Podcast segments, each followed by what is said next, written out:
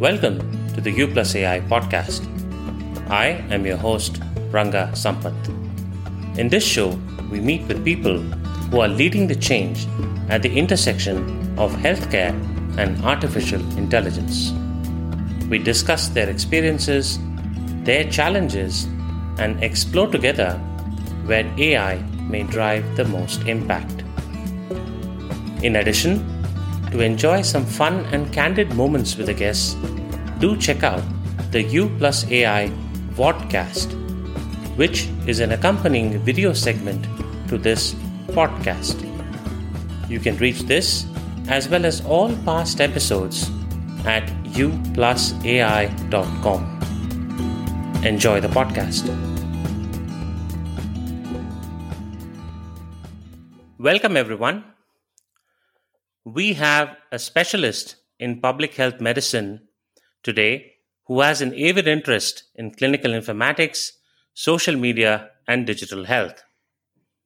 He currently lectures at the University of Malta Faculty of Health Sciences on the topics of digital health and social media in healthcare. He's also an author, a tutor, and digital health consultant focused on creating transformative and effective change. Within the World Federation of Public Health Association Governing Council, he represents the voices of students and young professionals in public health, and he is the vice president of the EUPHA section on digital health. He is the co lead of the data management team of the COVID 19 public health response in Malta. It is my pleasure and honor to welcome to the You Plus AI podcast Dr. Stefan Buttigieg. Thank you, Ranga. I uh, really appreciate uh, this wonderful introduction. Cheers. Cheers, and it was it was uh, great to contact you, and I'm very happy that you uh, accepted to be on the U Plus AI podcast. Uh, I'm sure we'll have a wonderful conversation around all the activities that you've been engaged in, and most recently with the COVID 19 pandemic and the work that you've been involved in in Malta. Yeah, it's been it's been quite a ride, definitely. So I'll definitely remember this year for its good and its bad as well, um, because we always have to take into consideration the challenges that we faced in order to become a better person, even. Um, right. But yeah, looking forward, yeah. Sure. Um, so tell us, um, you know, this is, of course, my first time that I'm speaking with someone from Malta. Okay. So just tell us a little bit about your country. Yeah, so Malta is uh, an island in the Mediterranean. It's about it ha- like on the officially we have more than half a million. We skipped it actually earlier on this year, and we are a member of the European Union. So that is uh, we're part of the European Community. We're one of the 27 member states and uh, we are uh, we're always constantly developing you know as a country we're looking we've, we have quite a history spanning back let's say thousands of years you know and we have his we have uh, a lot of history.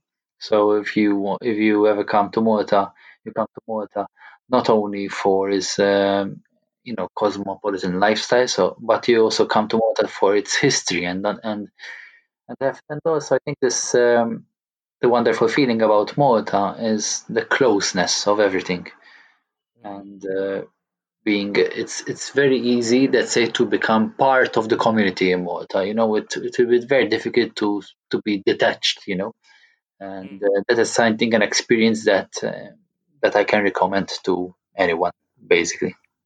Sure. I mean, um, I'm sure uh, some of our listeners may have been there, and I'm certainly excited to speak to someone from there and know about your country. So thank you so much. Yes, welcome. so, um, you know, while I was reading your bio and you know getting to know more about you, uh, uh, you know, I found that you know you you're interested in clinical informatics, social media, and digital health, right? So, could you sort of tell us how those are all connected? How did you land up, uh, you know, in this combination? Oh, that's very interesting. I think it goes back way to way back to my secondary school. and sixth form. I'm not sure if you uh, if you guys have sixth form, but basically this is the preparatory years before the university, and there was um, something which pushed me towards medicine. First of all, I was surrounded by people who actually took took up that course. Um, so that that's the reality. The choice of uh, going going into medicine basically was really motivated by that at that time. Possibly it might have been not a fully mature decision, but looking back, I don't regret it at all, even though it came with a lot of challenges. But then I always, I always had an inclination towards technology. I was always seeing the innovative aspect. I always appreciated modernist techniques and trying to understand, like you know, what's possible, what can we do better using innovation technology. It always intrigued me. It was always at the back of my. It always kind of itched me. There was like this itch, so to say, you know, to mm-hmm. try to make the maximum use of technology. That means if a technology is available, let's use it. You know, not let's Let's not uh, waste this opportunity. And that's, that's how something that always uh, motivated me, even like being in the work environment. I was still seeing, despite um, going around with a smartphone, I was still seeing a lot of processes still stuck in paper in healthcare. And I think that motivated me to to such an extent that I decided to take this career, even though uh, it came with, together with a package of you know skepticism trying to figure out how to solve this because it there are so many different dynamics. But that is really what motivated me seeing these challenges and uh, trying my very best to try to find a solution. Even also something that I would like to point out is what really motivated me a lot is the element of behavior change especially when you want to get you know when you uh, want people to to take up um, a new system there's a lot of behavior change going on and also kind of identifying the right opportunity and learning a lot from this. You know that that that's really what pushed me down this um, mm. Down this road. Yeah. So uh, I mean, talking about that, you know, um, I came to know about the work that you're doing in Malta, and um, I guess you were part of a team that was building the contact tracing app. You know, for COVID nineteen, I know many countries uh, were doing it at that time. I think uh, countries like Singapore and South Korea had done that. Uh, but of course, there was great debate on you know how this would be built, and you know there were a lot of concerns around privacy and all that. And at that time, uh, you know, I got to know that um, you know probably through your LinkedIn that um, you guys had built something in uh, in Malta. Uh, I was just curious. I mean, you know, of course, I followed some of your posts and all that. I was just curious. Uh, you know, with the lockdown, with the COVID 19 pandemic and the quarantine and all that, it must have been extremely difficult to sort of pull a team together and, you know, uh, have this mission and get something built uh, in the time that you did. So, um, how did you really manage that? Because, I mean, obviously, all of us were going through stressful times and there were changed environments and the way of our work and personal life, everything changed. So, how did you manage to sort of you know put everyone together and eh, you know sort of make this app you know uh, i think there there were, were multiple elements which contributed to this the one which strikes me the most out of all of this is stakeholder alignment. That means that when when when we came when we went into this covid-19 contact tracing app everyone was aligned. There was uh, there was collaboration and this the app could only happen because we, the Ministry for Health, the team the COVID 19 response team within the Ministry for Health, worked with uh, two other major stakeholders that is the Malta Information Technology Agency and uh, the MDIA, which is the Malta Digital Innovation Authority. When we all got together on one, let's say, virtual table, so to say, because we were literally, it was very, very rare that we actually met in person the 99.9% of our meetings actually were all online, all virtual. Mm-hmm. So that flexibility also enabled us to do many, many, many things. And I think actually even the the fact that we weren't dependent on person to person meetings or physical meetings really increased our productivity immensely. I mean, the number of things that we were able to deliver within a period of six months I believe that the usual pace, if we went through the pre COVID 19 pandemic pace, I think they would have taken much longer to develop. Uh, so there's this, there has been this significant change that I think needs to be mentioned. So, so if I had to kind of like mention even that stakeholder alignment, the the virtual meetings, which really enable us, but last but not least, is that we fully embraced open source technologies. If this wasn't if this wasn't done, and we in our case we used the DP3T technology for the contact tracing app, I think it wouldn't have been possible. We would have it delivered on time. If we had to create everything from scratch ourselves, it would have been very close to impossible to deliver in such a short period of time. So stakeholder alignment, uh, virtual meetings and also last but not least the use of open source technology really really helped us accelerate our efforts significantly mm, fantastic. Well thank you. That sounds uh, good. You talked about um, stakeholder alignment uh, um, you know the virtual meetings which obviously because of the pandemic all of us uh, had to move to a virtual mode. And then the use of open source um, code to kind of help you build this um, app uh, quickly. Uh, right? Um, I mean, obviously, still it took a lot of effort, and I'm, I'm, sure the team must have been committed, and you had a business objective to meet, and obviously, you know, something that can be used, you know, during the COVID nineteen pandemic for contact tracing. Um, so that said, um, doctor, there were a lot of concerns about uh, privacy. Uh, at least we've heard the concerns in you know in the us there were a lot of concerns. In the uk there were a lot of concerns. We heard about how um, i guess google and apple were cooperating to build an architecture that would sort of address the privacy concerns or minimize the uh, issues there and all that so uh, how did your team manage that how did what kind of mechanisms did you put in or like uh, where did you draw your inspiration for the architecture from uh, how how did you uh, sort of get around those things?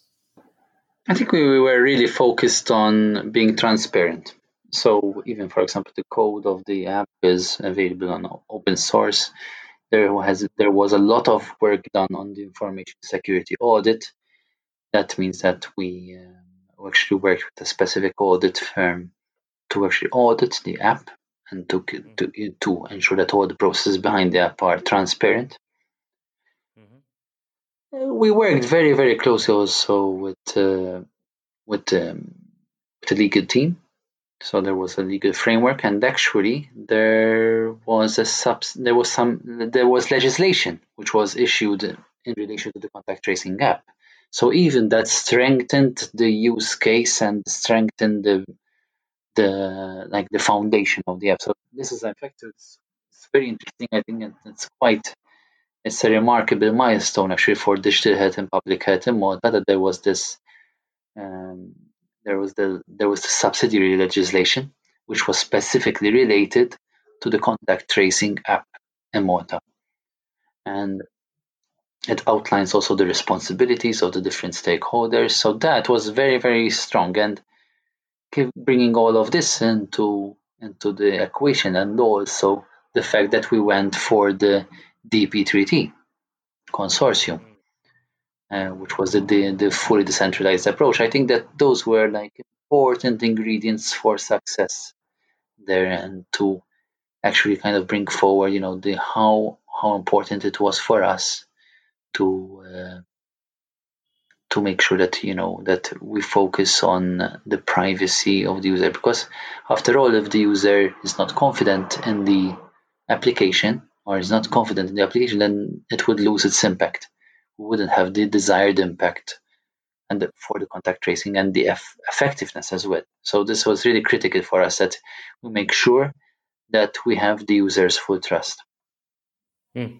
Um, I mean, that's an interesting point, right? Because um, uh, sometimes when we talk about uh, you know digital health and you want to solve a problem, uh, most often we uh, you know what comes to mind at least to technologists and uh, is that it's it's a tech, it's a technical problem we can solve it right so you have open source you you know team software developers come together they solve it uh, but you know in the case that that you did, you know, developing this app, even though you know you sort of solved the technical problems and possibly you had legislative help, right? At the end of the day, uh, the users of that app have to be convinced that this is the right thing to do, right? So, how did you really solve that problem? Because somewhere it requires the trust of the people, and uh, at, at, this point, it's not a, it's probably not a technological problem. Uh, it probably requires different skills and different ways to approach it. So, what were your um, approaches towards that? No, I mean, like to um, to the, to get the user on your side, I think you need to com- communicate your value proposition very very well, and also uh, what was I think what was critical for the support of this app is that we had two ministries basically who were involved because of the, the different stakeholders, and the fact that there were oh even like there was a minister and a parliamentary secretary when it was launched, when it was launched public. Even that fact that there was uh, a public launch made a world of difference for us. The fact the majority of that, let's say the the peak of downloads was actually during that uh, launch, which made a big big difference because then once you get those uh, those users, then there would be others who would be interested to become interested over different interventions. So these were really, really critical. You know, and then once again, that's where the stakeholder alignment comes in. That's where the stakeholder engagement comes in, and being involved actively with them. In reality, as well, a well-defined communication strategy also supports this. And I think now one of our biggest challenges that we have is to maintain these efforts, especially over the coming months, and especially until we achieve the desired uh, you know immunity levels within our population because it's not going to happen overnight the vaccine will will uh, will be an important tool in this toolkit it's a very very important tool and it's one of the biggest solutions in reality. But you know we uh, have to follow up and the progress and we have to follow closely and we have to develop this progress step by step. And the, definitely the contact tracing app would be an important tool within the transition as well. Until especially we seriously get that confidence and ensuring that uh, everyone is protected. And that's like the mantra of public health sure.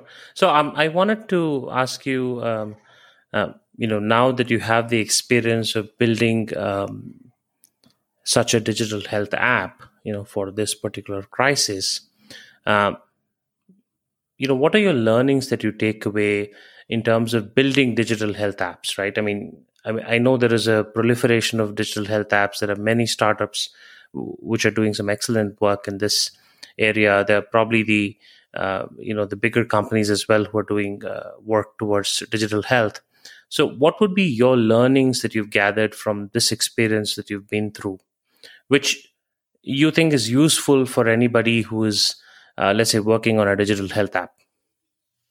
I think gradual progress is important. So I think it's important to understand that you don't deliver a perfect product first time round, that you mm-hmm. Deliver first iteration, then you continue developing on it, you get more user feedback, and you continue building and building and building. That's critical. With I think that without that uh, process in place, it will be very, very difficult for uh, digital health app to be successful. Secondly, I think is to you know to put the user in the first place, to put the individual, the citizen, the patient in the first place. Once you do that, then you will be in a better position to succeed. So let's take into consideration the contact tracing app. Mm-hmm. Because we gave such a high importance to the to the user's privacy, then even people, for example, they they when they see that there was such a big effort done, they actually end up being your champions.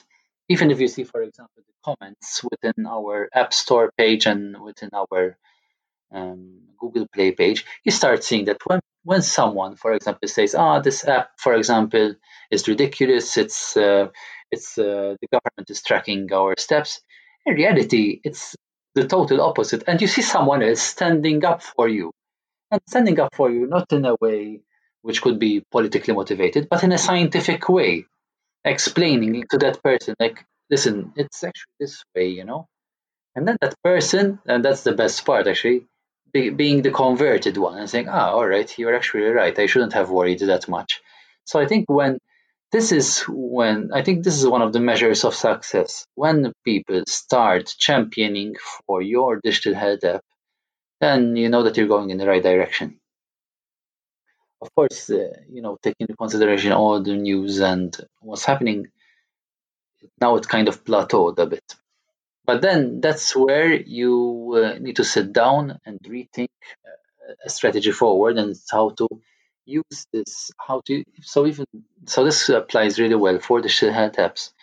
When there is a moment where you see that uh, things start, you know, plateauing or they need some refreshing, it's good to kind of reflect, go back to the board and see what you can do better to offer a better user experience or to continue hmm. building on your value proposition that would be the experience I would share from all of this. Right, right, um, and that means that you know the first thing that you said, which which is also uh, reflects here, is that that means that there is no thing called a uh, you know like a perfect digital app that I will ship you know in the first iteration. It's like you know it, it's probably like you ship something, you look at the feedback, you iterate on it, you improve in uh, maybe small increments and then you try to satisfy your users. And like you said if you still find that after some time uh, the uptake has slowed down and it has plateaued you again go back to the drawing board to say which aspect of it you can improve. So it's, it's more like a continuous build release refine iterate kind of cycle rather than one big bang release and you say hey i'm there yeah, because you know a, a Big Bang release, first of all, is um, I think an old way of doing things, like having everything poof. I mean, and also we have, we need to make it very clear to how to understand Big Bang release because Big Bang is when you, for example, you want to deploy something and you want to deploy it across multiple centers all at, at one time. Whereas uh, when we're thinking of a let's say a gradual approach, we're thinking of like slowly increasing in this case, all right, it's in reality it was a big actually it was a big bang launch technically because uh, you had this launch across the whole population, but in reality there was a lot of gradual build up. You know, as with it, someone got someone else on board, you know, and there was this interest. So there was that aspect as well in all of this. Then again, yes, as we go along, and as you build the experience or the yes you continu- continuously improve. And this i this is not only in the app in fact because we have delivered other projects and i've seen this for example in a recent project that we're working on on to try to streamline the processes for the testing of our population. And that required an incremental and all constant continuously improving. And that is where you have to be there for your users. And when you are there for our users and and listening to them and listening to their concerns and acting on those concerns not just letting them go and not doing anything about them then that's then that's where you get the user's trust. That's where you get the mm. individual's trust. When you when you show that you are listening. So whoever does any digital health app, if they don't listen, they're not going to succeed. But if they listen, my oh my, will they be successful? And that's where you, I think, that's where you it will make a difference. That's a that's a very good point. Uh, you know, sort of the aspect of listening in. You know, whether it's to your customers or your users or how we define you know the population that you're serving, and it's uh, like you said, it's so important to uh, listen and then maybe act on you know the feedback that you're getting. Um, in fact uh, one of the doctors that i've met uh, dr tr gopalan uh, he refers that this skill of listening is so important between the doctor and the patient. And he says that in modern times probably uh, there has been some erosion of that. But if that were restored if if uh, you know the skill of listening was really uh, paid attention to, uh, I think it would be a much more significant and important doctor patient relationship, which would really, and that is what probably the patient is looking for, for somebody to understand their problems and uh, uh, give a meaningful ear and then tell them what it is. And I think what you're saying in, in the, is sort of similar in the context of digital health apps is about releasing and then listening to the users and uh, then sort of forming your ideas upon what is important to do, what is important to fix, what works, what doesn't work. Yeah, in fact, I think uh, one thing which is, has been working really well is having a tightly knit DevOps team. That means having a team which are of developers and operational staff that are really closely working together. Because if you and that you have the structures in place to solve tasks and issues as they come. I think that is also a very important structure, like this DevOps approach, which I've started noticing. And, and I mean, actually, personally myself, I started embracing this approach actually this year, and uh, that has been very powerful. I would say approach to bring these teams together and have regular discussions and communications. Right, right. So, um, continuing our discussion on uh, digital health apps, right? So, let me give you a scenario. So, let's say you have a million dollars to invest, right? So, what are some promising areas of digital health apps, or even you know when we talk about artificial intelligence in healthcare, you know, uh, what are some of the areas there that you will invest your money in? I'll be very straight. I think if I had the, that many dollars, I would invest it in education, education, education, education, education. I, I, I, you know, I mean, for example, one of the biggest challenges that we've faced in the pandemic is um, bringing everyone on board when even it comes to information systems. So, despite if you might have the best information system in the world, but if the people are not 100% convinced or they see they doubt a system, then you're going to have challenges. And I think that is one of the biggest, uh, biggest, biggest uh, challenges that we've, we're facing in general. This is not just the COVID 19 mm-hmm. pandemic, but in general throughout the population, even when it comes to other digital health interventions. And, and that's where, you know, marketing, communication, awareness, close listening, having a, a very a dedicated communications team is critical for any digital health intervention. That means if you face challenges where you know you can't communicate or you can't um, answer back or you can't uh, give feedback, that's where you're going to lose people. And I think education plays an important part in that, and also constantly communicating you, you need the people to do that and you need the resources and you need to do it regularly and you need to do it in a consistent way. And only then and only then will i will i will there be success. So all the million dollars into into education and communication and i believe all the rest will fall into place even behavior change you know. So trying to understand the context. So if it were for me we would uh, employ an army of behavior change consultants and mm. and uh, you know and the army of researchers to try to understand closely what is exactly that people want. I think that will be a key a key ingredient in, in our success. Right. I mean that's an interesting answer because you know um, I was expecting you would lay out some three four areas uh, or you know where you would invest, but I, I think you you have sort of changed the way I look at it because you know you have uh, you've given us some new thing to think about of how would yeah, Ranga, yeah. you would be surprised how not everyone is digitally literate for example. It could be something as simple as using excel or word mm. Mm. Or, or you know or being fluent with using a web browser. If you don't if people don't get this basic stuff mm. then how successful are going to be with implementing a, an app, for example. So we really, really, really, really need to focus on education and awareness and communication and understanding what right. are the needs.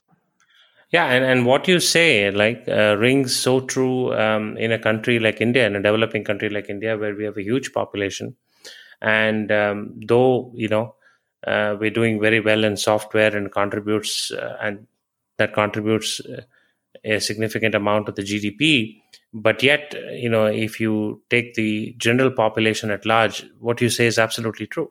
It's not that people are adept at using digital technologies and even the ones that you mentioned right? It's, it's getting better. Obviously it's getting you know i would say it's better than what it was last year. It's better than what it was two years back. But still there is a lot of ground to cover. So definitely what you say uh, rings true if if the your workforce is not digitally literate literate you're going to have challenges you know even like explaining something or even like how people grasp uh, but I also I also wanted to say that I've realized as well that sometimes when people are pushed, you know, or they or they're really so. For example, the pandemic, you know, challenged the way that people look at uh, the way they approach their doctors. So there was a huge increase in uh, requests for telemedicine, and even there is now, for example, a, new, a whole new telemedicine center simply because there was this very, very, very big challenge. And even approaching uh, COVID 19 patients, for example, they required telemedicine, they required regular calls. So, all of these played a critical part in all of this. And, uh, and that pushed like organizations to include telemedicine as part of their workflows, as part of their rosters, as part of their reimbursement workflows. So even the time of the doctor, which is paid, it wasn't used only on physical clinics, but was also used on telemedicine clinics.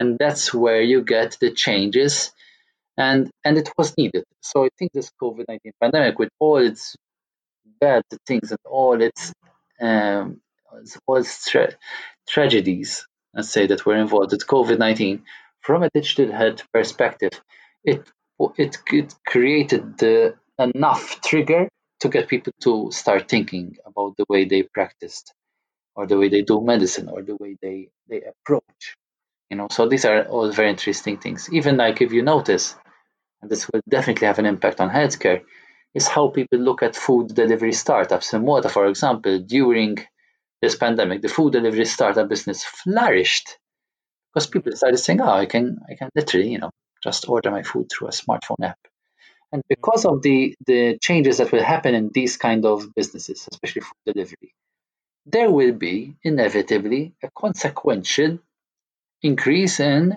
um, demand for healthcare on demand. Because if food was on demand, how about healthcare?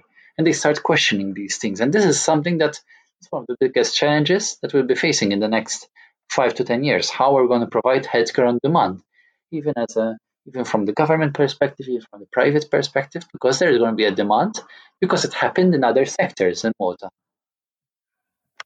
Hmm. hmm. Yeah, certainly, certainly. I think certainly makes sense. Um, um, you, you, know the insights that you're you're talking about. So, um, Dr. Buttigieg, um, you know you are a doctor, uh, and then you uh, you you have an interest in technology, and you you're part of this digital health app movement, and now um, you're actively involved in the public health response COVID 19 public health response in Malta. Uh, so these are, you know, sort of different hats that you've worn. It's not like you've just been uh, a medical uh, professional. Uh, in your view, right? So if you were to uh, tell medical grad school students, you know, who are just going through their medical school and probably they're going to uh, graduate next year or uh, maybe even their postgraduate medical school next year what would you tell them? I mean especially now with the pandemic and what you've seen in terms of movement in digital health and the potential for artificial intelligence in healthcare all of these different trends or movements that are happening uh, what would you really tell them uh, which will help them sort of be prepared for the times that are that are to come i would tell them that their job might not look the same in 10 years time or in 15 years' time, that they need to be ready for change. And that change will be part of their everyday life. I think that's that's one thing I would tell them to prepare them for their upcoming uh, years. That is that they, they have to be ready to understand that in order for us to be able to deal with the increasing changes of increasing populations, to be able to deal with the increasing burden of chronic diseases, we really need to look at more scalable technologies.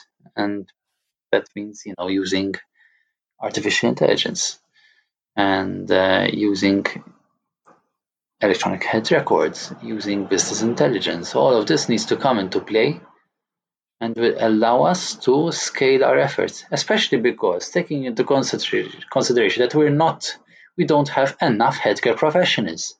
So, because of this constantly growing deficit, we need to look at scalable technologies to allow us to be mean and lean in our approaches to dealing with uh, population health. So that's going. That's I think will be the biggest challenges ahead, and that's what I would tell them.